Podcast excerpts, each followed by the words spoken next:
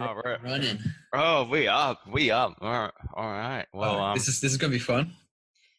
Just, uh, yeah. Well, you know, I, I think this is going to be definitely interesting. Well, uh, welcome to all our listeners to the first episode of uh, Lion and the Tiger. the lion and the You tiger. know, Yeah, two two kings of the. I'm, I'm. I'm, yeah. Well, you know, we. How do we choose this name, Fasad? Oh, we just had so many ideas, and then we end up being like, no, let's just go with the first one. we had like Yeah. So, it's- yeah. It's like two guys on a cliff. one guy, one one hand. Well, you know, I, I yeah, I tried mine based on uh, Chinese mythology, and I think you did the same based on your Yeah. Sri Lankan heritage. So you know, Yeah. I, I think Yeah. So so for the viewers, I, basically, I think it's a good name. Yeah. So so for the viewers, basically, what this is is it's just us talking shit for about an hour about the things that's happening in the world right now.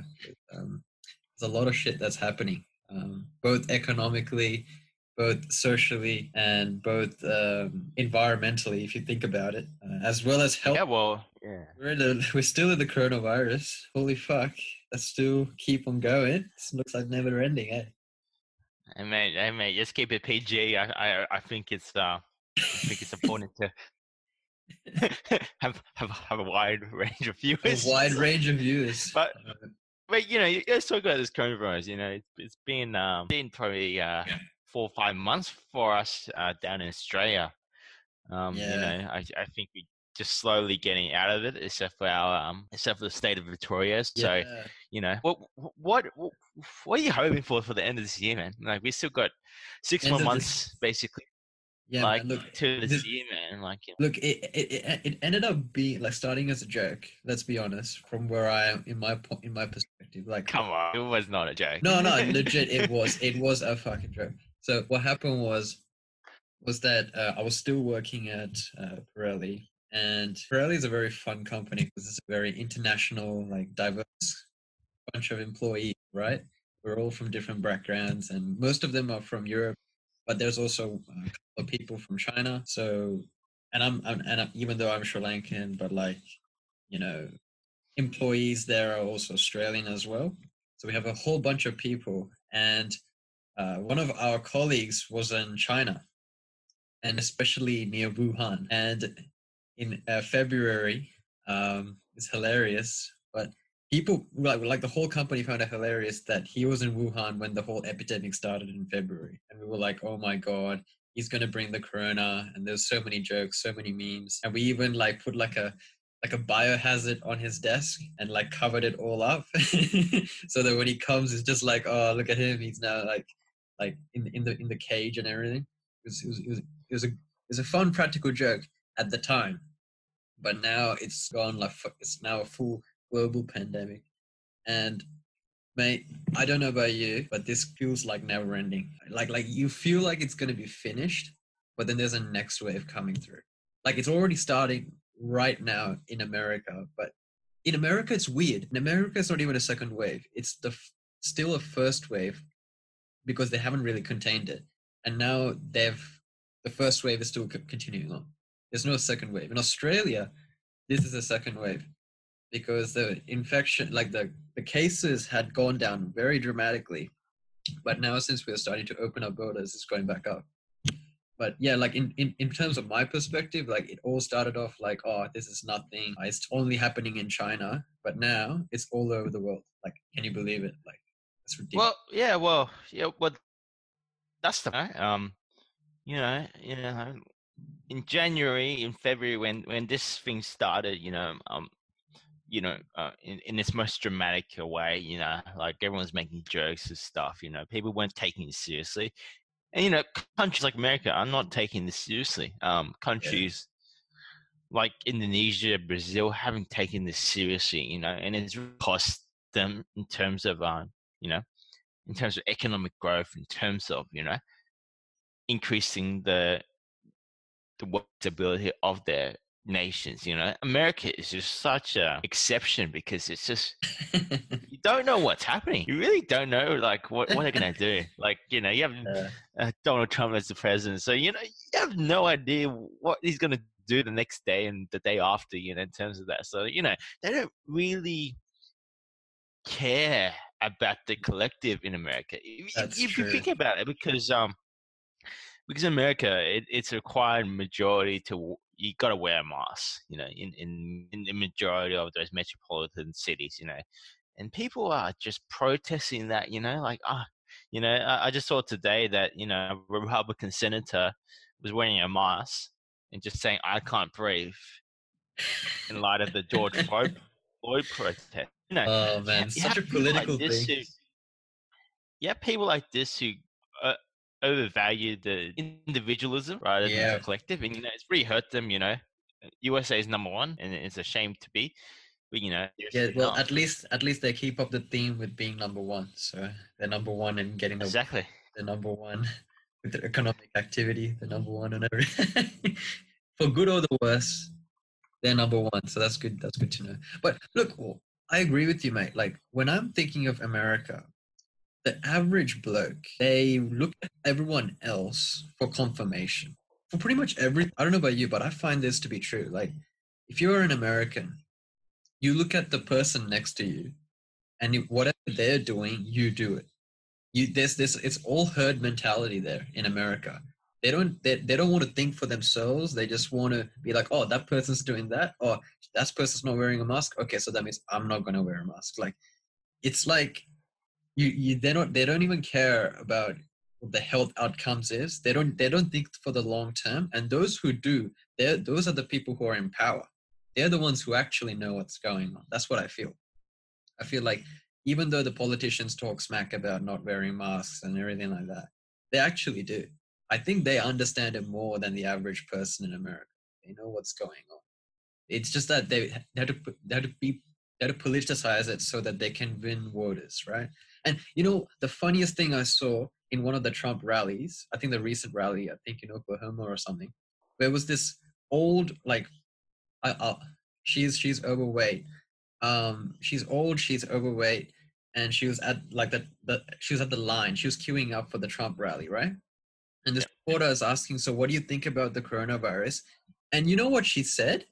It like drives me insane, but like I, I can't believe this is like a normal thing. She just said, "Oh, it's something cooked up by the Democrats to rig the 2020 election." Like the coronavirus, where, where that could potentially kill a person who doesn't have very good uh, breathing, like who have very difficulty in breathing, like like a medical condition. It's like you know getting a stroke or something like that. It's like a medical condition, and they just think, "Oh no, it's cooked up by the Democrats because." That's what they want to do to focus on to win the 2020. Like nobody cares about the 2020 election as much as you do, but like this is a health crisis, like first and foremost, and you should like wear a mask. And I'm surprised that she didn't get the coronavirus. I'm actually so surprised that the people who attended the rally, like there was like hardly any cases. Or maybe there are because we don't know because they they might not have been tested as much. Like it's it's really ridiculous Yeah. because like I, I find that to be so true in America. Like people just follow everyone else when and then make a decision instead of doing it your own research. There are those I, be- I believe in America that actually do that. They're the smart ones. They're the ones that are inside the house. They're the ones that have never left the house. On only go with them with a mask and to get the essential service and then just come back home and then just stay put. While there are others that just go all over the place. You know, if they got the virus and they're transmitting it all over the place, like it's ridiculous. And and Yeah, well, I, I think even you can see it here in Australia. The majority Yeah. people wearing masks yeah, Asians. You know, yeah, that's true. you know, it's it's just like you. We're just lucky that in you know where we're from. You know, we, we haven't had. We're lucky that we haven't had this. You know, blow up in our faces. But you know, Yep. we're incredibly lucky. You know, we have advantages. If you think about it, compared to other met- like other world cities, you know, we don't have the concentration of people within such a small area that you know yeah, that yeah. it can easily transmit. So you know, so it's only like it's only been around a couple areas, and permanent made it there because you know, you know, Sydney is um. I hate to say it, it's not really multicultural in the way that you think. It's, it's It is true. it's really like you know we segregate us to like you know Yeah. you have the Bondi hippies and you know you have the people in in the in the in the inner city in terms of Marrickville you know have people like that so you know uh, ability to like you know come there's not there's not people don't really come together in terms of a sense you know people do go to the city and that's probably the way that you know most people do get it but you know Yeah. just going back to the Demo- uh, election who who do you have for the US presidential Ah. election you know who, Pres- who- who would you presidential. Yep. your money on Okay. Now, uh, my money. ooh, I have a weird feeling. I think it might be Biden this time, because maybe the silent majority would be thinking about the person that they want to lead past a crisis. So you would want a steady hand, and the silent majority would probably choose a Biden over a Trump. I think that's that's my bet. Even though Trump could win it, like he could rig it, he could still win it. But like it's like you know, if I was a regular voter, I would just be like, oh look, there's so much chaotic like catastrophe. I just want at least someone to make sense of that. They, I, I would choose a Biden. So it's just like, yeah, it makes a lot of sense. It's kind of hard for Trump to win. well yeah yeah I think it's. I Yeah. think this one is harder for Trump to win because there's already been a collapse and already been a Armageddon. It almost feels like Armageddon. So unless he, I think the best way for Trump to kind of get an advantage is to like do some killings, like actually just go full like unleash, just just maybe even target the Biden camp like with the coronavirus or something, like just actually like legit do like because the guy can't get like the guy doesn't go to jail for anything.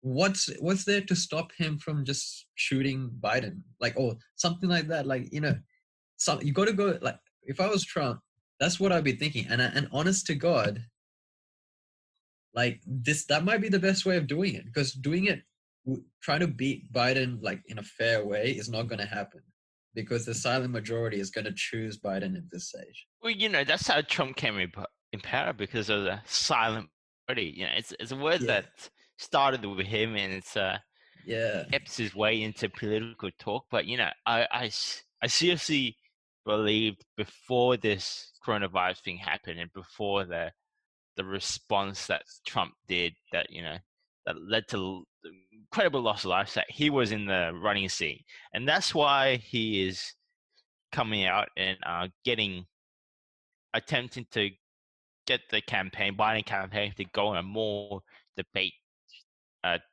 shows because they currently have Yeah. four as agreed upon them, but they Trump needs more to get the get the get the damage in. But you know, I I I think uh, I think Biden's also a tough choice. You know, it's it's again to the Hillary and Trump debate. You know, who who do you want? Who's who's Yeah. the worst of two evils? Yeah, you know? again, same sense, same as this time. It's problematic. Yeah. Yeah, it's it's a it's a systemic problem. It has always been that. Uh, but you know what? I also uh, it funny, but also quite sad, is that this coronavirus is the worst thing to happen to America. Reason being is, coronavirus doesn't care who you are; it just kills if you are not careful. And Americans are the least careful people. Like, you know, they would do like anything to just go outside and just enjoy themselves. And that's the worst thing to do right now. So it's a virus that prevents the American way of life. And is the worst kind of virus. Because if it was just a, something that just comes and goes, then of course Americans don't, won't mind. Like, you know, Americans can do what they want and there will be no consequences. But in this case, for the first time, I feel like this virus is so anti-American. It just inhibits anti-American way of living that it's gonna hurt them because it's gonna hurt them psychologically because you know Americans are used to like spring breaks and all of those holidays and everything, and they, they usually party and they they usually like you know get drunk and you know enjoy themselves. Now they can't do that. Like it's just like it prevents every aspect of the American way of living. Even golf is kind of tough because like you got to be like socially distant, but you know, people don't really do that in those courses. So it's like what I really find it amazing is that this virus just attacks America, like literally and like figuratively.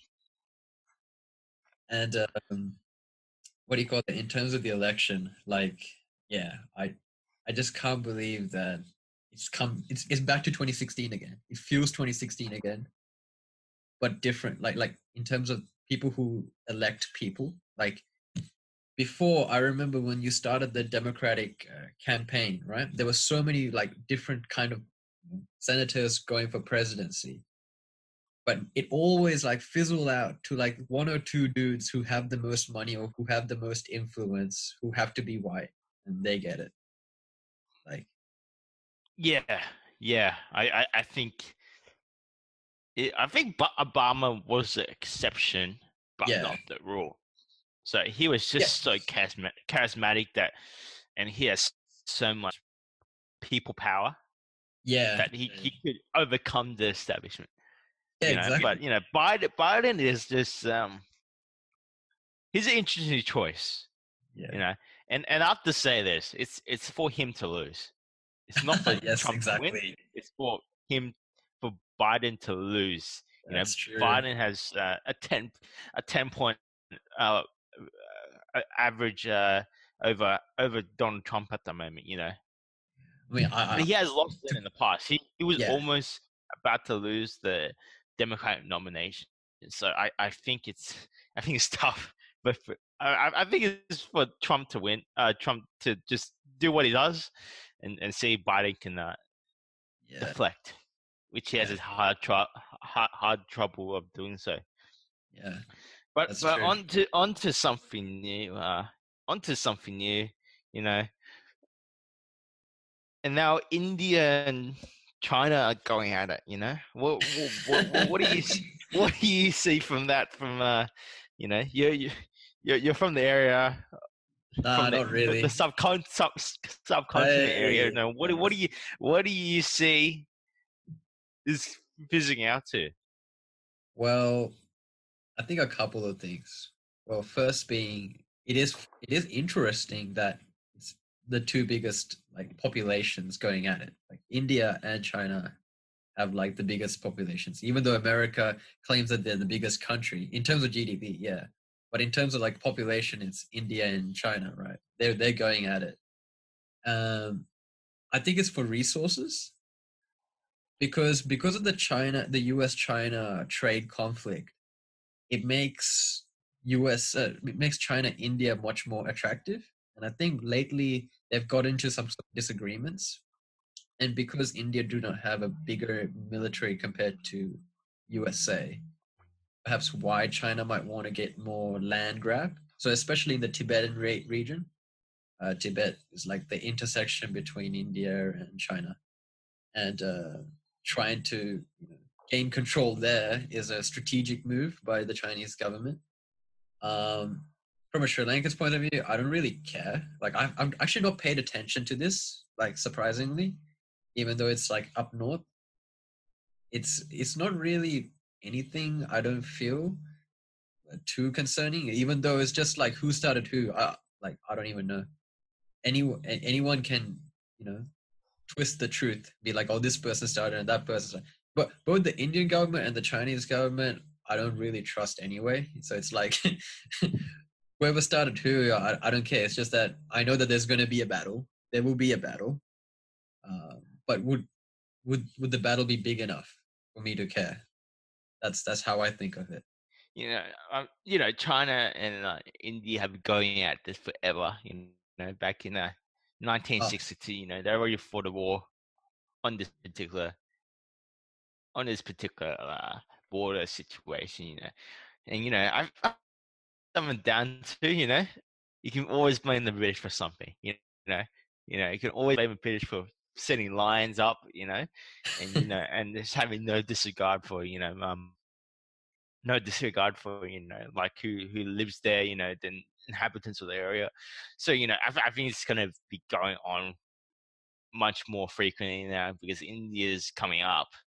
Know, India is a country on the rise, and, and you know, and I, and I think it's I think it's a good good example of uh, what what what a democratic capitalist and a socialist capitalist, you know, how how are they gonna fight? And I think it'd be a good example of you know of like which system's actually better because you know Yeah, even though I kind of feel like in India it feels a bit autocratic in a way. Like Modi does stuff and people follow. Like there will be always be reaction back, but what whenever Modi does something, he tends to stick with it, and everyone eventually conforms. So it feels a bit autocratic over there as well. Kind of like I mean, China is fully autocratic. If you ask any Chinese citizen to do something, they just follow. Like they just they just do it.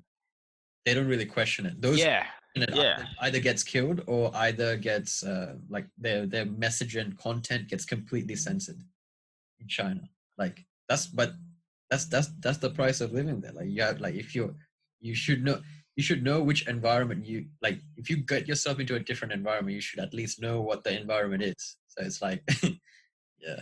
No, it's Well, pretty y- you you know the the the argument against um the argument against media is is definitely it's definitely there. You know, um, you know, it's definitely true. You know, the the Chinese government does uh does censor information. You know, but you know, I I think I think I think the West and America and and and and, and the Western sphere of influence. You know, I think they got to understand that you guys do the same thing. You guys run a propagate propagation arm, but you know that's that's the thing. You know, what what one man calls propaganda, another man calls news. So you know, it's just you know, it's just like it's just as they have this Anglo-centric view on things. You know, like you know, you believe that you know everything that in the BBC or NBC or you know yeah. or in our uh, own Australian uh, broadcasting corporation. You know, we we have that unbiased view, but you know, it's it's it's not really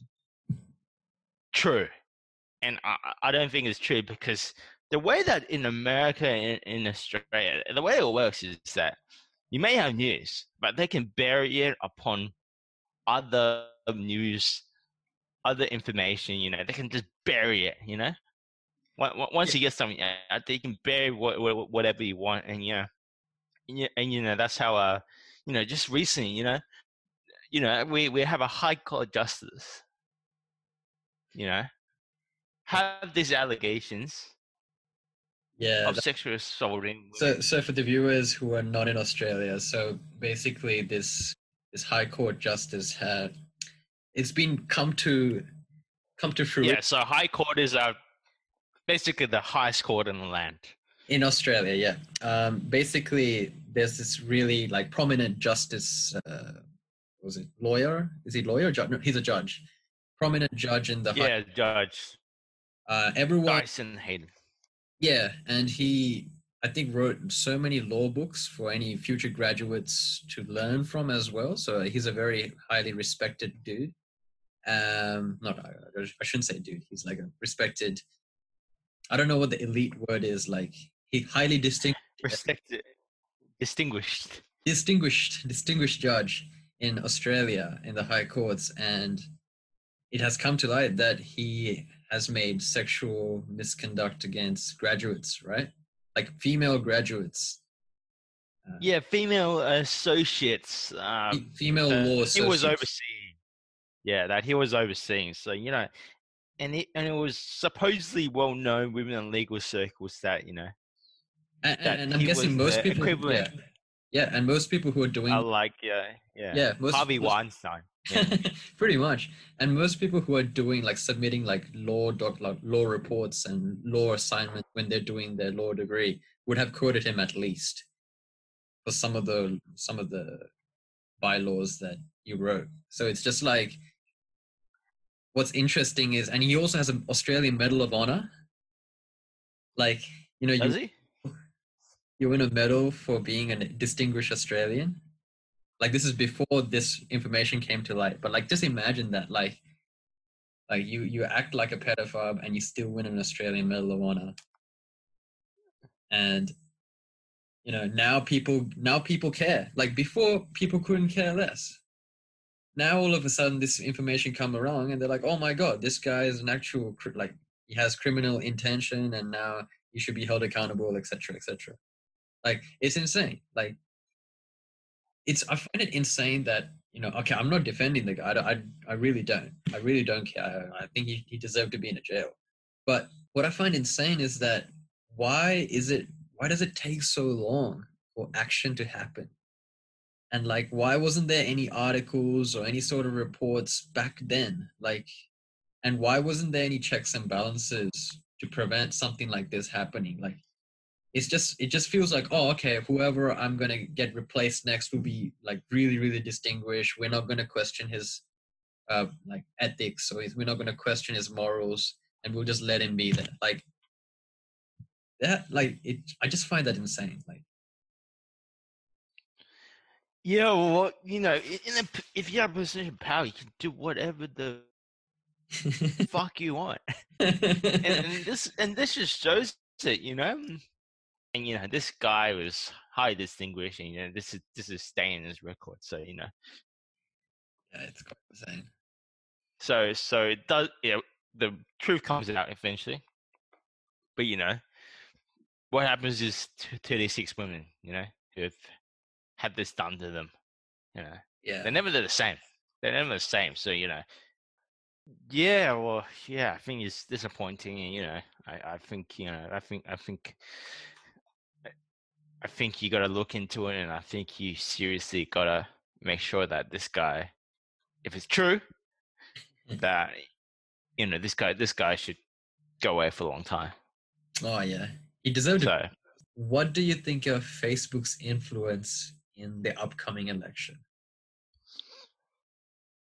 U.S. election. Sorry. Okay. Yeah, well, well, uh, as you can see from the last election, you know, Facebook has an incredible value to eh, the to the U.S. presidential election. You know, whatever you can get across on that on that platform, you know, you have a high chance of winning. You have people spreading misinformation, fake news, or whatever have you.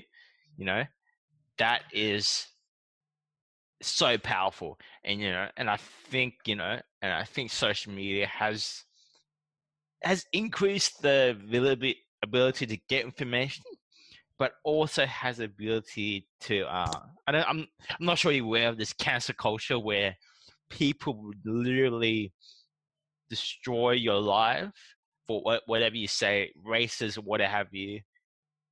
You know, I don't think it should be the way that we should go. And obviously, you know, people people say this racist stuff. I think you can ultimately disagree with them, but I don't think that ruin their life is a good way to go about it. It's it's just mob mentality.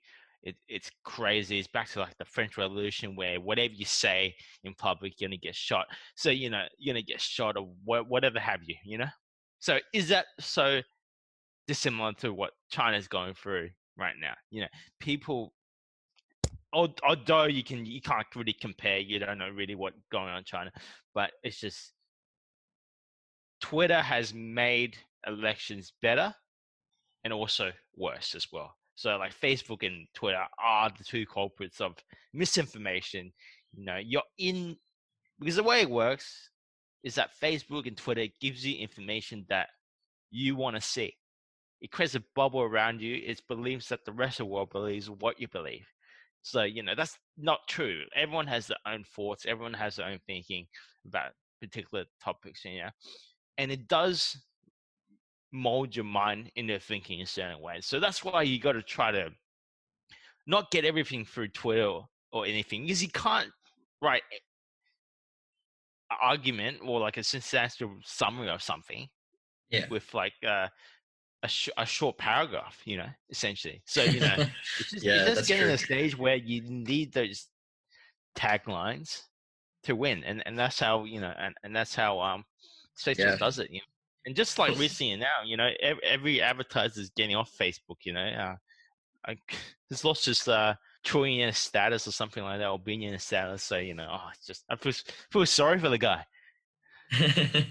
no, but the the crazy thing is that like from a finance, like I do, I'm a finance guy. Like from a finance perspective, the business model of Facebook is what's preventing it. I feel is what's preventing it from uh, maintaining a user base more than three or four billion users. That's that's excluding like bots and everything. Like because you know, pretty sure like about a third of Facebook users are like bots or like you know organized. Like like like you train an NLP like a natural languaging process on sentiment analysis of all the texts in Facebook and then create a bot that replicates that behavior so that you behave in the same way as the bot even though that bot username could be Adam Jacobs or Adam Samuel or something. And but it's not really Adam Samuel it's just a bot that's pretending to be Adam Samuel but they create messages like how an Adam Samuel would would react and behave depending on how you re- react and behave. I feel like with Facebook, um, it's gotten to a point where the business model is to maintain users in the platform long enough so that the users can see more ads. Thus, they get the revenue per per, per user going up, right? Because if if the user spends, I don't know, four hours a day on Facebook, that's great for Facebook because that means they can have four hours to show consistently, like consistent ads, which is something that normal pay TV or normal cable TV cannot do. Like you, you can't force me to watch cable TV or like you know, or like uh, a free to air TV for four hours, and you know expect me to see like twenty thousand ads. Like well, I, I wouldn't do it. Like I would just get out, right? I, I decide when I want to watch TV or not. But with Facebook, they're trying to make it so that when you're inside Facebook, you don't really click on other apps to get out of Facebook. And if you do go to like other apps like YouTube and you know Twitter or whatever, you come back to Facebook at the end. So you spend more time.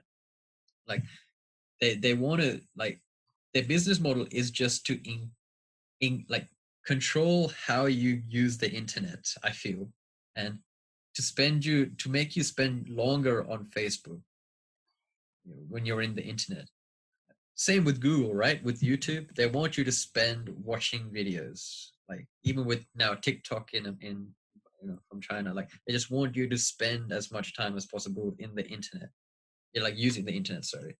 So like it has gotten to a point where facebook's business is now like generating news. And you're asking a technology company to create policies to recommend to to to to make to give to have Facebook be the judgment call on what things should be like inflammatory, like racist or like you know, abusive or even completely not true is insane. Like you should have independent journalists, like which is what they do, which is which is what Facebook do, and like contractors do, and have a consensus among them to say if this is correct or not, right? But it has gotten to a point where Facebook is creating far more, like they're creating way more content than the number of independent fact, check, fact checkers to verify, it comes to a point where they, you have to use AI, and the AI is like so biased that they just let some of them go unflagged. That's that's why that's why you see like you know the politicians uh, in the in the upcoming elections going to use Facebook so like Facebook a lot because it's just going to end you know when they create a voice even if it's racist even if whatever it is it's not going to leave Facebook it's even though the policy says, oh, you know, some of the posts might find offensive, etc., etc., they would still have the post up there. Like they wouldn't take it out because the AI makes the makes the judgment call go like, oh, we've seen the same post already a thousand times. We'll give it a pass. Like we'll we'll we'll, we'll let it fly through the platform because you know Facebook's Facebook's in a tricky situation. They want to increase user engagement, but they don't want to create content that's completely false. However, if it end up being that the content that's completely false bring the most user engagement, guess what Facebook would do? they would help the shareholders and be like, okay, we'll create, we'll maintain that content. If there's a you know a post about Trump being the next god or something, and that gets I don't know 10 million like likes reactions, re- comments, etc., then of course Facebook will keep that post like there. They're not going to get rid of it because that's 10 million new, unique users spending their time like adoring or hating Trump, like both sides. Because Facebook has to make money, and the only way they make money is to maintain users. They can't do that, then you know that their business model goes out of whack. That's why I feel that whoever gets elected, they have to impose regulations on Facebook or even split them up. Like they, they've just gotten too, they've just gotten too powerful, and they control most of the media, even though you know Congress, like they're like 80 years old, they don't, they hardly even use Facebook. Even they might use it, but like they don't understand how powerful Facebook is compared to the normal media outlets. Like because normal media outlets can complain and do all of that stuff but then after after you turn off the tv or turn off whatever outlet you are on you do not have to hear from them again until you wake up in the morning. In facebook you always get a notification so you probably will have to check your notification and see what's up there. And then you start scrolling and you start seeing the content again. Like it's ridiculous. Yeah, yeah. Well, I I, think is that's my rant. stage where you need to have a. You can't just get information from one source, even though it's an aggregator of uh, multiple news sources. You have to investigate yourself, and not many Yeah. people are going to do that. yeah You know, and not many people are just going to go for the effort to do that.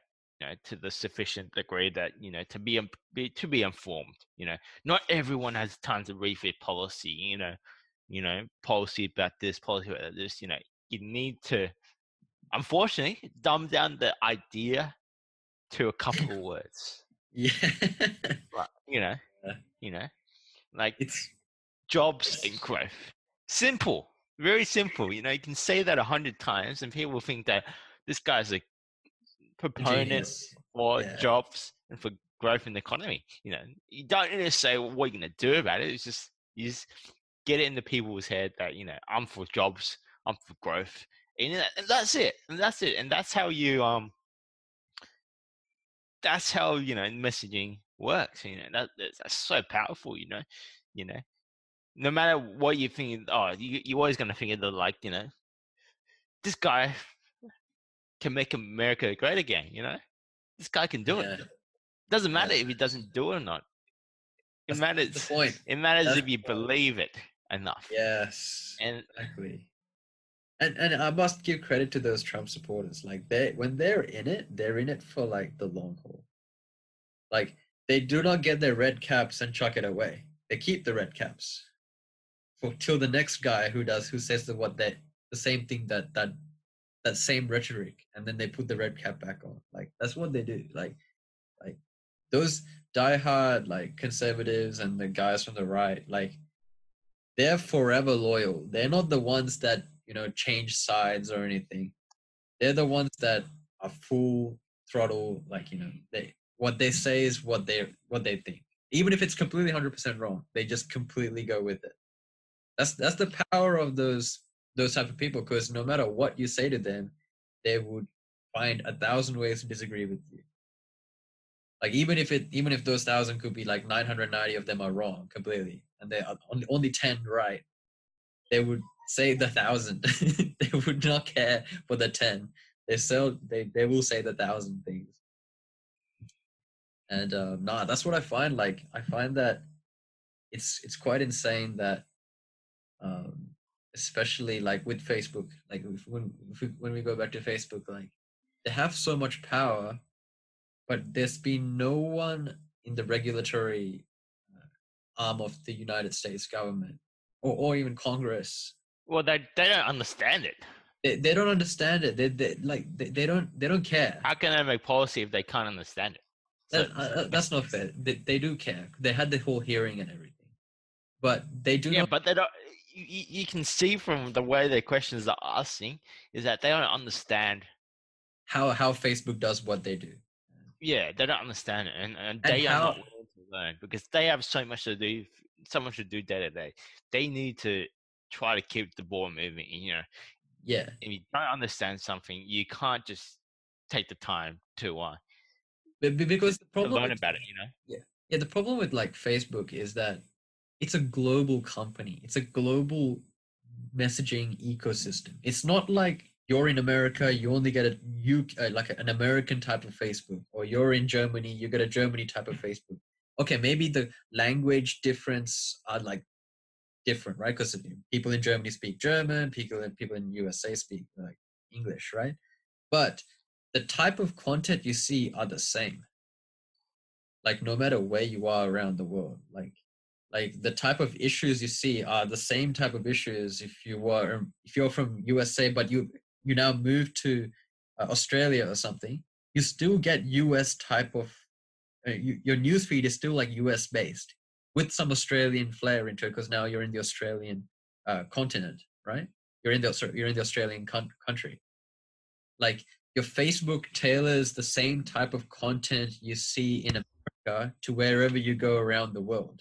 So if you're like a far right kind of dude, uh, and you're in America and you go to, uh, let's even say Russia, and and uh, um, You you will see the same type of content. you see the same type of content, yeah, but in the Russian language. But you know, like it's just very similar. Like because Facebook already understands the how you what you like, what you love, what you share, what you post. They they they got a really good idea of who you are as a person, and um, the issue, and that that's that's what brings me to like Cambridge Analytica. Cambridge Analytica was a type of company that got all of that data and made a person out of you, and then they use that person aspect to really target you with the ads. Facebook could do the same. They haven't done it. It's because it's they feel. I mean, eh, which is true because otherwise they can just manipulate any human being to do whatever the hell they want, right? But you know, the problem is if it's not Cambridge Analytica, there could be another government entity that can do the same thing. Like you can go to my profile and pass out all of my data and find out exactly what I am. Like what do I like and what do I hate and everything. That's what that's what's scary with Facebook. It's like and I feel like it should be regulated, but will it get regulated? I'm not too sure. Even if Biden wins, I'm not too sure. And maybe Well, it's so hard to regulate it. Like, what can you do to regulate it? You can't split them up. It's not like uh it's not like Standard Oil, yeah, and you can yeah, split yeah. them up into four companies. It, they don't sell a thing. They don't sell a product. They sell a service. They sell yeah. The intangibles. You know, how do you split up a server? You know, how do you split up like you know how how can you really split up Facebook? Like, what can you really do to Yeah, exactly. do anything? You know, like it's it's a website. It's it's a service basically, right? So you know, what Yeah. what can you do? Like you know, have another competitor, but you know, no other competitor can can come up and beat Facebook at this time because Facebook's so big.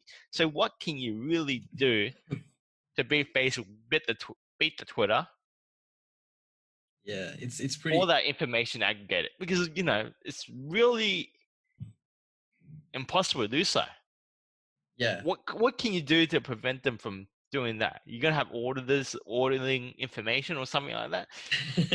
no, You just know, imagine it's doing a that. sharing platform which has which has manifested itself into a official official way to get information, get news, because that's what we want.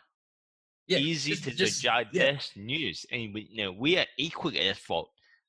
Yeah, just imagine what's Facebook? divesting. Yeah, just imagine like divesting Facebook from Instagram, WhatsApp, and then the Facebook or uh, ecosystem, right? like you split the three up. I I kid you not, Facebook. But they do different things. yeah, but but Facebook. yeah. But I feel like Facebook has gotten so used to WhatsApp and Instagram that they could just integrate them back together. Like even if you split them up, Facebook will just be like, "Oh, you share my APIs a lot. Let's just communicate." How would a regulator know that I'm communicating? Regulators are not software engineers. Regulators are regulators. They just see revenue, right? They just see revenue passed along. But Facebook doesn't really care. They could just be like, okay, split us up, split us up to Instagram, WhatsApp, and Facebook.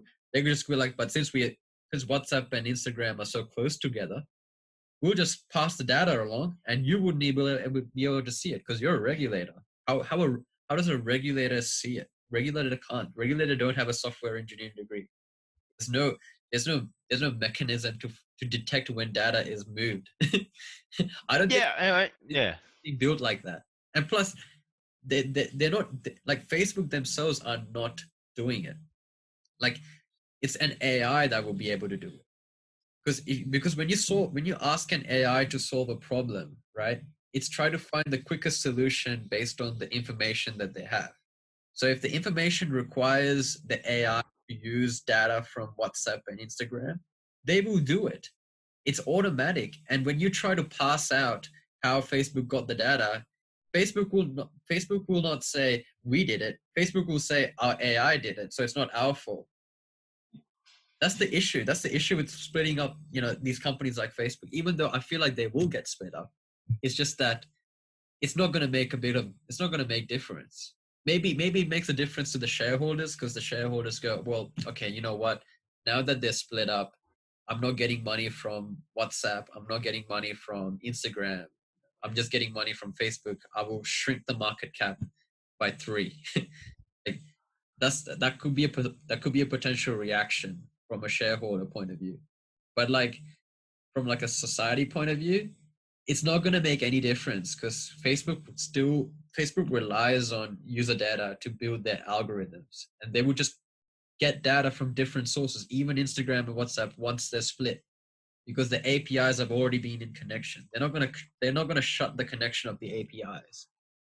That's the issue with the regulators. The regulators don't understand this because when when you're an oil company and you split up into three, that's completely different because you know you need all those connections between the you know the entities. So you're, you're breaking off the connection so you can't have oil flowing from one company to the next company. You just have one separate oil company. That makes sense right? It makes sense to split because they can't share the oil around. But in this case the oil is the data. The data can't be shared. The data no matter how you cut it cut off the connections quote unquote like between instagram and whatsapp the connection is still there. You just you just can't see it but it's there. That's how they get really like precise ad, uh, ad, like precise ads that you see on your newsfeed like it's it's ridiculous that people in congress don't understand that but it's also ridiculous that the american people are just you know getting so angry about facebook because let's be honest facebooks are at like facebooks are at a crossroads. There's the morality vision and then there is the shareholder vision. Facebook has yes, yeah, the shareholder well, I, vision. I, I think the biggest enemy for the startup scene are startups themselves. Yeah, are people who pump money into these startups and they get a billion dollar valuation for something that a normal company, a normal mom and pop shop, if they did the same thing, like so, so take the example for WeWork. If you did the same thing, if you were a property, if you were like um, a commercial property uh, developer, you know, who who was who was leasing commercial property, would you get this? Would you get the same thing as WeWork? No, because they they just said like, oh yeah, we're a tech company, you know. And I think startups, the biggest enemies themselves, you know, they should really, they should not be on a pedestal and they should not try to fix the world's problems because you know you have people who do it who thinks it's the best nature who thinks it's the best outcome for society but it's not really you know they, they're so deluded yeah. with themselves that you know they can fix the world's problems you know but yeah. credit to them credit to them for attempting but they gotta they gotta stop saying that you know oh yeah we can we can fix the world's problems because no one really can. You know, we That's problems true. exist for a reason, and and you know, and a startup obviously is going to try to solve a problem of a consumer. So, but you know, and now they're getting all this virtual signaling about you know that you know we should have an unbiased, un unbiased, you know, and, and provide information you know, transparently, you know, that's something that they can't keep. That's something that they can't promise to us that they can achieve that because they cannot achieve that and you know and it's something that you know it's something just it's the same thing as corporate messaging you know in terms of just like you know just yeah. saying that we believe in diversity but you know if you look at the figures if you look at the proportion of people, in particular proportions of management or senior management, or or in those areas of you know of critical the business infrastructure or the critical of the business, is still men that are in those positions. You know, and that's and- the and that- weird. yeah, but that's the sad thing about it. You know, Yeah. the, the the really annoying thing about like corporations and their uh, call it diversity quarters is just that some of them just hire people for the sake of meeting the diversity quota instead of like seeing that person's merits you know? Like i find that really like annoying because you could be like different like like you could be like female you could be like you know different race whatever. But if you're hiring a person just because you know what we just want someone who is a female. Like i find that really like weird right? It's just like if there were like a hundred applicants applying for a job yeah. And um, you know there's only two females applying for that job. But you know the people you've already hired are already males who are actually very good at capable of doing the job. But that one position and you go you know what? I'm gonna get rid of all of the 98 candidates that who, who can who are who are also qualified for the job and just focus on the other two but if i find that those two are not qualified i'd still have them in the final round interview and i'll give one of them the job. I find that really strange. It's just like just because you're trying to hit a diversity quota shouldn't mean shouldn't mean that you should eliminate the 98 people. Be like oh i'm sorry we don't have any more positions out for you for the 98 because we have to meet a diversity criteria. It's just like why why were those 98 not good compared to the other people who are already in the company? Like that's what i find really strange with companies which is that they have this whole idea of meeting diversity. It's just like let's be honest let's be frank. In this industry in this section do you have the people who are diverse uh, willing to do the job or who have the experience or who have the skills to do that job? If they do then you should hire them if they don't why, why, why are you wasting your time trying to get them still why, why are you wasting time to still get them and hope that it you know magic comes through and you you do really great? Like because there, there have been cases where that's happened. Like i'm all for diversity but like people who are diverse but who can't do the job end up hurting the company right? Even though they've hit the diversity. Like i mean i'm talk i'm talking about like you know corporate here but there has been a case with, regarding our student society right? Where like we, we both of us used to like run a student society but when we introduce like certain type of people into the student societies you can you can automatically tell like the whole student society changes. So like um we had uh we had, we had a, we had a diverse group anyway but we introduced like you know a couple of uh what do you call it? Uh, females to the student society and we we hoped that they would be a great addition but then what ended up being was that they started controlling the student society and we go well, that's not what we that's not what we like hired you for. We want you to like do to do your job and do it good. And then they just started changing the whole thing like they just started changing things that was already working which is insane. Like Well, I, I think to that argument, um, you know, we won't name names here, but Yeah. I, I, I think it was, um, I think you need new people, you need new diverse ideas, you know, even though that's said a lot in companies, but I think it's really important that you, you have people come in who are different, but you can't just, you can't just use that as a crutch to say that, oh, we, we are a diverse and inclusive group because then then you have the situation where you are all female and you think that's acceptable. And and i think i think you know i think that's hypocritical you know. I think it should be an advancement of all people regardless of age gender ethnicity creed. And that's something that you know that's something that's tough to um, that's tough that's tough for people to think the other way. Obviously you know it's it's not the fault of old white men that they are in the position of privilege. So qu- quotation in, in quotation, you know, you, you know, you know, obviously that we need to change something, but you know, I think it's slow, and you know, and, and I think it's going to get there eventually, yeah. but you can't just try to social engineer it, and that's what's been happening in America, where they try to social engineer society based on the color of your skin. Yeah, that's true. based on affirmative action, you know, that's something that you can't do, and it's so frustrating to hear these people say that, you know, especially especially from especially from the Asian American community, especially like you know, you know, people who who've been who've worked hard to try to get into Ivy leagues, you know, and basically, you know, obviously spots are limited enough because you got to consider the the people in privilege and the people who have already got a spot grant guaranteed by them because of the parents um, uh, were former alumni of the university.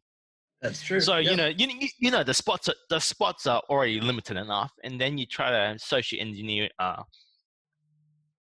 a split based on based on what what you want your graduating class to be. So you know, and and it's really um frustrating to see that in America, and hopefully we in Australia don't go down that situation. You know, we we we do follow in the U- US, but it takes time for us to actually implement those ideas and you know and and i think that you know yes we should be diverse but we don't need to engineer that yeah that's correct to the extent that you know that oh oh we need one woman for this job but we'll give we'll give people the hope that you know men that you know they, they have a chance at this role you know you're wasting people's time and it's really disheartening to see yeah, it does happen, but you, from from a job applicant's perspective, you don't know, so you just keep applying. You just keep applying. Yeah, and, and that's that's that's the it. That's that's the it situation there, like the wasting of the job applicant's time. So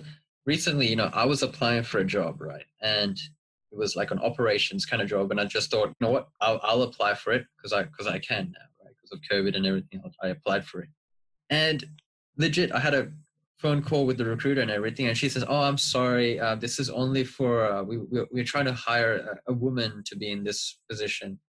Um, uh, if there are other positions out there we will let you know. I'm like are you kidding?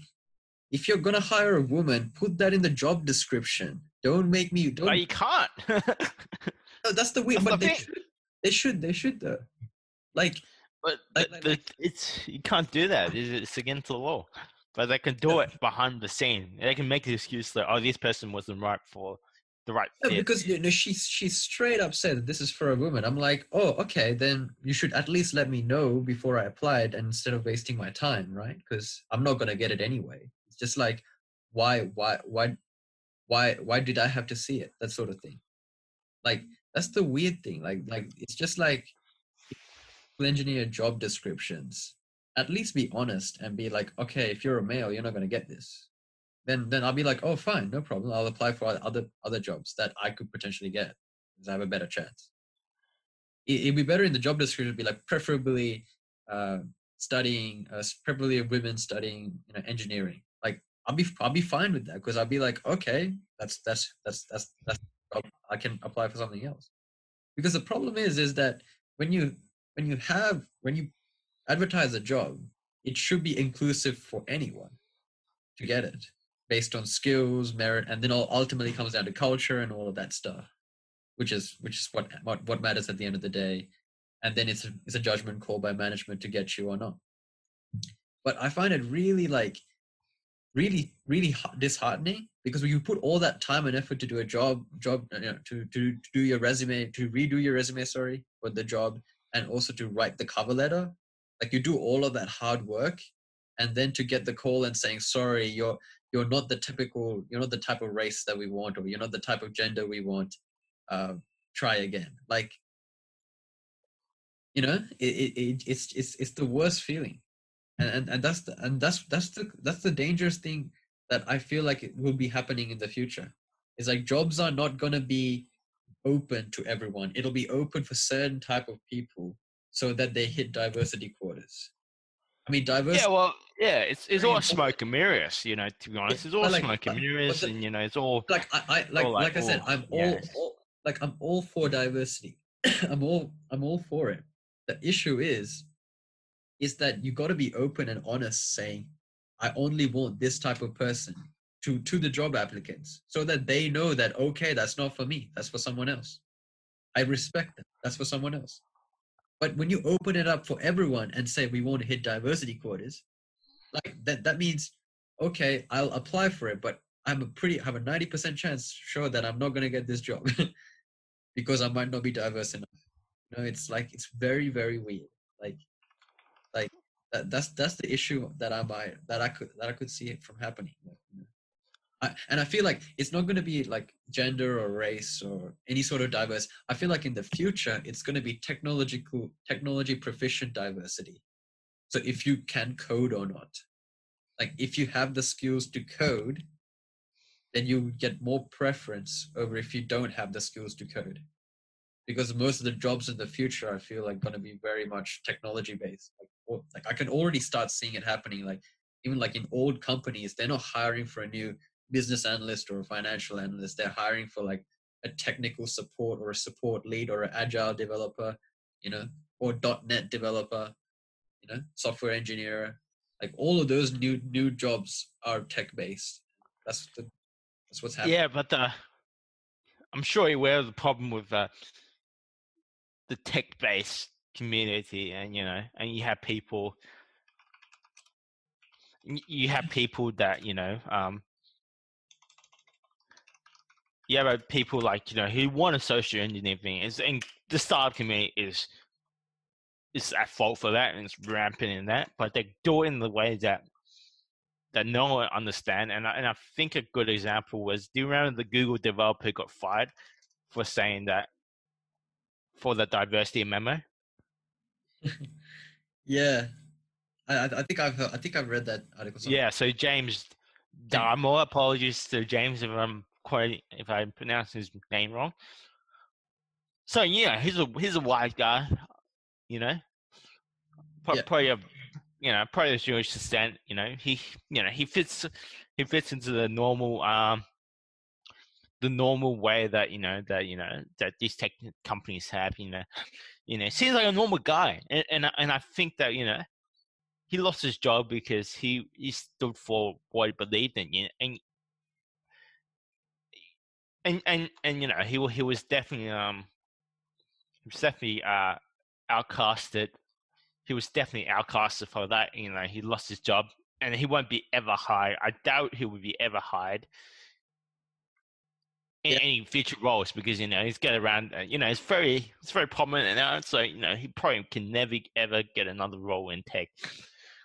So you know, you, you, if you speak out, you're gonna get outcasted. If you don't speak out, you're, you're part of the problem. So you have really no choice. yeah, and that's yeah, and and that's and that's and, that, and that's like what's concerning. You know that you know that you know that we still are discriminating against people of age, of of sex, of ethnicity. You know, and and it's just all all to pump up these numbers, pump up. You know that we we are diverse. But th- but then you will see the pictures and, and and is it really diverse?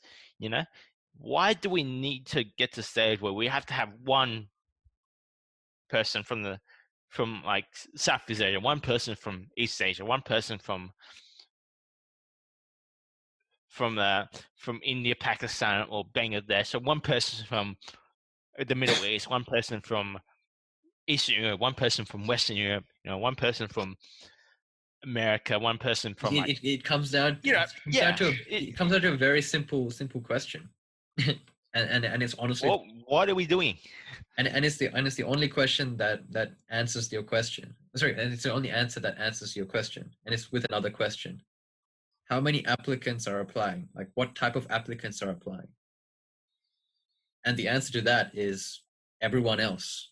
Everyone else who's not technically quote unquote diverse are applying for the jobs that are meant to be filled by diverse people because those are the jobs that meet their job dis- like that that that that, that they have already professional experience in and that meets their skill sets that they could apply for but they might not be diverse so that means those guys miss out just because yeah, well, it's the thing, you know. Like, you know, That's even recently, you know, uh, there was a study done in America. You know, if you have a Chinese or like ethnic name, you are less li- likely to be higher. And I think that's Yeah. a disgrace. And I think you should be, obviously, for me, and you know, for, for me, not for yourself. You know, and you, I have a pretty ethnic uh, first name, and and I was just thinking recently, like, yeah, maybe I should change it back to my um, Chinese name. Maybe, maybe I should be proud of where I come from, not try to integrate yeah into as in like society in that way. You know, I think we should be proud of who we are and proud of, you know, we shouldn't be. As in, as in the issue I find, ourselves. yeah, the issue I find with diversity is that it it hurts both ways. If you're too diverse, it hurts you. If, if you're less diverse, it hurts you. You have to be like right in the middle. Like you should promote diversity without discriminating everyone else. That's yeah, the we, we, we, that's the we're trying to skew the outcomes, you know. Yeah, as in like you you do not you do not hire based on name or something. You do you do not want to hire based on race. You do not want to hire just based on that. You want to promote it. You want to promote people from hiring into those positions.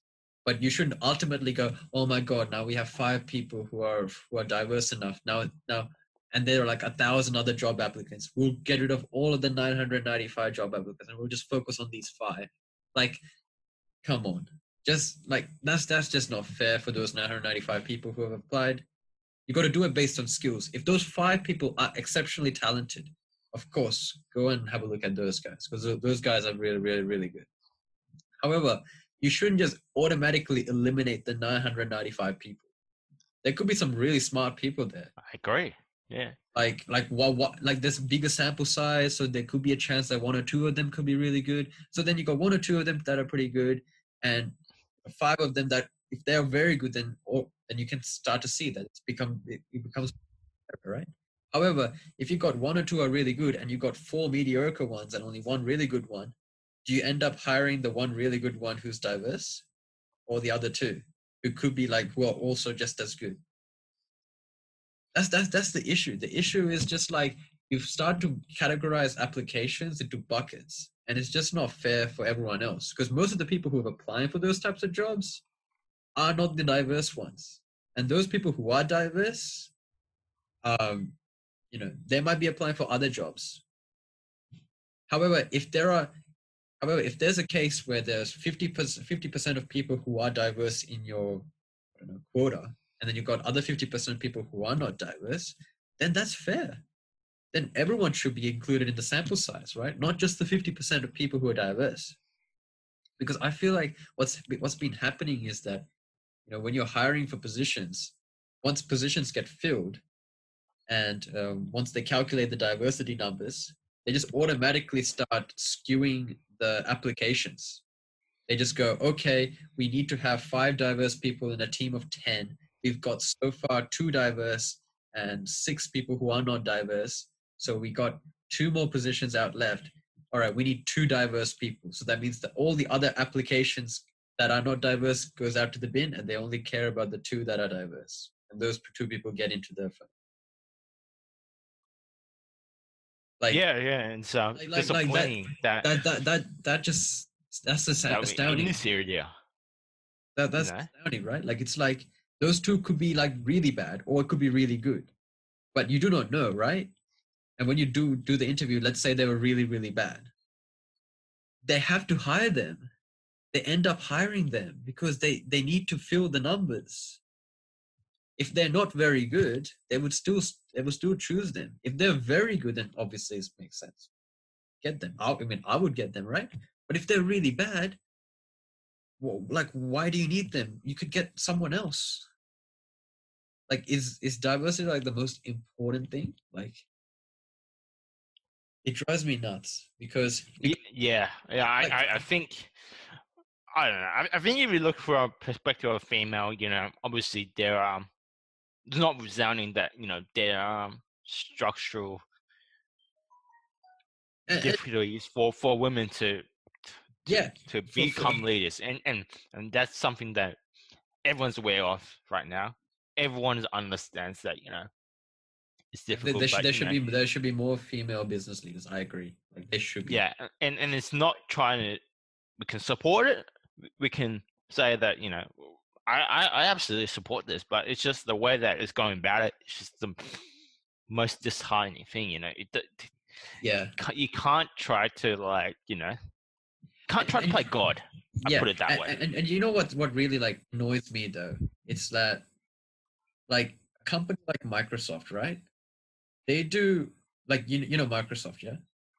yeah oh, i haven't heard of it before Yeah, but Microsoft, like they are, they're doing. I think they're doing an amazing job trying to promote diversity, right? Even though all the news articles like bash them on the fact that they're diverse, they're not diverse enough. There's still 30% of diversity and uh, like 70% of people who are in executive positions are still in exec- executive positions, right? You got you got to see, see you got a CEO Satya Nadella who's Indian, right? But they're still bashing on about everyone else in the board, saying that look, that is the Microsoft is still not diverse enough. It does not represent the company, etc., etc. And Satya Nadella, like these guys are doing their best. That these guys are doing, they're working their butt off to improve diversity every like year on year, right? They're doing the they're doing as much as they can, and they're still getting bashed because they're not diverse enough. And then when you look at their their their their income statement as well as their financial reportings, they smash it out of the park every year. But they get bashed on for diversity every single year and, they, and it just drives me insane. Like you have no idea that the guys at microsoft are doing are actually are thinking more ahead than most other pe- people would do in terms of diversity. Diversity is like their number one policy. And they're working hard to to meet the quotas but they know that if they can't meet the quotas it's because they have a very good reason. If they if they're meeting quotas because they all have a ve- very good reason as well. But the guys at microsoft do a more like really good job at try to promote diversity and promote like a good working culture right? But they still get bashed and i don't understand. Like they, they they've been hiring uh, more females into vice presidency roles in microsoft like that is a big like big achievement right like getting more getting more uh, female engineers getting more female business leaders up there in the microsoft vp ranks like you know up up into upper management, right?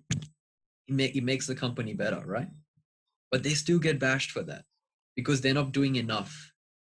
Like it's it's as if people just only look at the numbers at the end of the day and be like, "Oh, you're thirty percent diverse. That's not diversity." Like, uh, come on, you can't just you can't just give you can't just break everything down to numbers. Like that's just not fair on the company. Like that that's what I feel because like companies like Microsoft are doing their best but people still yap on about like, oh, it's not diverse. Like,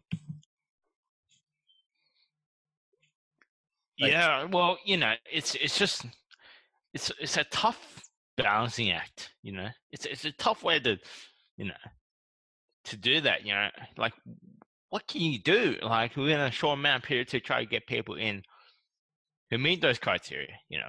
And it's just like you know you have to skew something skew the metrics to try to increase those numbers and you know that's that's where the company's going about it you know? You know? It's coming to a stage where you know where you can be uh,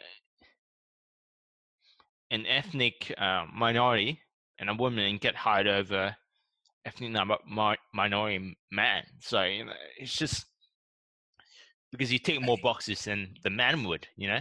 And I, Yeah. and I think that's um, I think that's you know I, I you know we equally see it, you know we equally see it you know, as it is, you know. I, and I think you know and it's tough to get it right and you know and and and and you can we can all see that you know business leaders do understand the problem. But Yeah, you can't just like try to because because you think about it, you're screwing over people's outcomes in in for their lives you know screwing that you know obviously you don't know what the butterfly effect would be from like one person not getting a job who's highly regarded to get that job. You know, you don't, you probably would never see the the back end of that. You, but you know, it's it's it's it's a way going about it that's you know that's just disheartening, disheartening to see. You know, and and I think that you know if you try to get the outcome, you're always gonna try to get a method, uh, a method or a way that that suits that outcome in order to to get the outcome that you really want. You know, and and, that, and that's the way that people have been going about it. And but you know, like how can you how can you fix this? Yeah, Yeah. I think How can you really fix this? I think the best best way to quote unquote fix it is to not look at a person's name or something and make an initial judgment call in the beginning. Like try to be as unbiased as possible during the application process. Like I don't know about you, but what if you have like have the applicants not not have their names, not even have their their I mean th- they should put their email address and everything, but for for not the recruiter to see or whoever to see, but just have all of their qualifications and achievements in a in, in, in the resume, as opposed to have their name, have their you know personal information and all that stuff in the resume. Even where they live is also Yeah, even where they live. So to get rid of all of the biases and just have the resume, the, the, content being like, okay, I, I, I went to this university, I went to, uh, I did this, I, I- did that, I did that. So like the, the achievements that even probably the university as well. Yeah, anything that identifies who you could be. No, but with, with university is a I agree with the university though. Because if you went to a good university that have that you did a good degree on, that should that should get uh Yeah, but what if you went to a bad university? no, but but but the, but the GPA is matter though. If you're in a bad university, unfortunately, it means that your the quality of your education is not as good as a good university. Let's be honest that way. It, it's, it's all subjective. I, I don't think that really. Obviously, the statistics will probably differ, but I, I think that anything that identifies who you could possibly be is of concern. And, and you know, and it's well known that the more prestigious universities in Australia, you know, will have better opportunities for their students Oh And, yes, of course. um, Yeah. than other Yeah, yeah. universities. And you know that that's obviously not to withstand. You know that you know that they try to be equal and you, you try to do the best that you can can at that particular university. But it is known that if you go to the top two universities in Australia, that you have a better chance of getting those Yeah. prestigious uh, because you know the former alumni who are in those positions of power, uh, you know, that have come from these universities. So I think you got to take the university, like obviously GPA, you have to keep it in, but I think university, the name of the university is also indicative of who you could be. Okay. That's You know, and and I think That's something that, we you know, on, but that's good. anything that you can indicate that who you are okay. will, will ultimately use against you probably.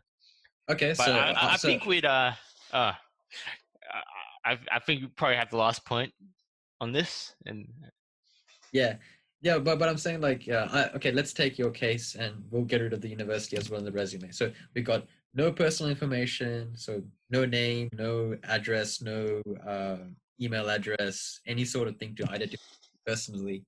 Uh, no university name, like the institution name, but it tells you uh, the stuff that you did there. Like tells you like because you, in your resume you write down what you did in there and like the teamwork and all of that stuff, leadership skills, all of that stuff in the resume, and also your GPA, very important.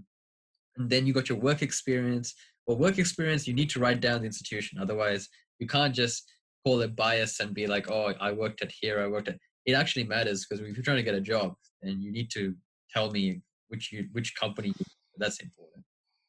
Um, and then you finish your resume, and then you let a recruiter like look at the resume and that's the that's perhaps one of the best ways to fix this so that way the recruiter is forced to judge you based on your skills and achievements not you as a person and how you fit in as a culture and that that initial scan should be based on just that that initial scan should be like okay i'm only gonna okay this person is this, this person has very good skills and everything. Um, and then when you limit that sample size then you add on the the biases. And you'll be surprised that it'll be a 50-50 bias like a 50-50 thing. So then already you st- you got a much better sample size than before. Because if you did a, a, sample size before where you included the person's name and the institution everything you already form your bias and then you already automatically go like no i'm not going to have this person in my company. But now you have you excluding all the biases you've managed to find like i don't know 200 or 300 uh, potential uh, job job applications where you go okay these are actually outstanding candidates. And oh apparently half of them are diverse. Great that's how that's how it should be. It's not it shouldn't be okay i'm only hiring one of them or one of them. Like that that's the wrong way of doing it. That's what they're doing right now. But this this is way this way you can eliminate eliminate most of the bias risk and then you bring your bias back after the first round of uh, interviews. That way it's fair. That way you're basically judged on merit at the in the in the initial first stage. And then on the second stage is judged based on diversity or etc but if you if you're a job job applicant and you get rejected on the first stage that means that should let you know that okay i'm not i don't have the enough skill sets for me to be part of this role. So i should need to improve my skills. However if you're rejected on the second round or the second stage that means could be down to basically the company's culture or it could be down to you know the fact that um, the company was a different type of person, or it could be down to the fact that you're in your in your uh, phone call interview you weren't very good with it, or something like that. But it makes it easier to for, for the person who's rejected on the second round to, to go, okay, I actually do have the skills for this job. It's just that I need to develop other soft skills on along with it makes it fair, right? Because if I get rejected in the second round, I wouldn't be like having a tantrum, being like, "Oh, I'm not diverse enough, so I'm, I'm complaining." It's just the fact that I recognize that okay, you know, I need to fix certain things, or maybe this is not for me. Like, at least, at least you you're given an honest view on on where you fail in your job application. Because right now, when you apply for a job, you get rejected. You do not know why you got rejected. You could get rejected for a whole bunch of reasons, but you're not given any specific reason as to why you get rejected. And automatically, everyone would just go, uh, like for right now, when you get rejected, maybe because, oh, there's a better candidate. But you do not know what better means. Better as in better diverse, better skills, better experience. Like that's the that's the issue for job applicants right now. The job applicants right now do not know what they can improve on to improve their application so that they get they can get hired. Or the type of companies that are willing to hire them. They do not know. Like I do not know, right? People say that they're diverse, but then if they don't end up hiring diverse people, then that's just a that's hip, hip, hypocritical, right? Like, oh, it's always always this front, you know. You want to be seen it's, it's like, by your consumers, like, by your customers, by your shareholders, and yeah, it's it's, it's, it's basically everyone. It's, you know? it's, it's basically a marketing ploy just to say that you're inclusive, but ended up being you're not inclusive at all. You only want a specific type of person, and you're you're using diversity as a way to justify by looking at everyone as a whole and be like, look, I was inclusive, I included these people. But when you, as in, at, looking at it that way, okay, maybe you're diverse as a whole. But when you're looking at how they got there, it's not very inclusive. It's very exclusive, only for certain type of people who get it but but my solution of the way of removing person's name uh, all of their personal details all of their all of the things that could disadvantage of them from bias and have everyone apply the job like that and then the recruiter can get a good idea of who this person is like person a person b person c person d and then be honest with themselves and go okay i only want person c and d because they have the skills to that can that can make them withstand this job. And then write a rejection letter for the persons a and b right? And say first round interview um, job applications uh, unsuccessful or rejection. That way that those people who failed know okay it's just that my skills need to be improved. I need to improve my skills. I need to get more experience. I need to get all of that stuff right? Or I need to learn more, I need to do another degree, or you know, like things like that. But the people who go on to the second stage, if they get a rejection letter, they would be they would know, okay, it's just the fact that I wasn't diverse enough, or it's just that um, I didn't I didn't meet these criteria, these these things. And then yeah, but that's problematic in terms of you know you're giving away your cards. You know, like oh why why did we reject this guy? And that's it from the Lion Tiger Tiger for episode one. Just hope this continues. So that's a great chat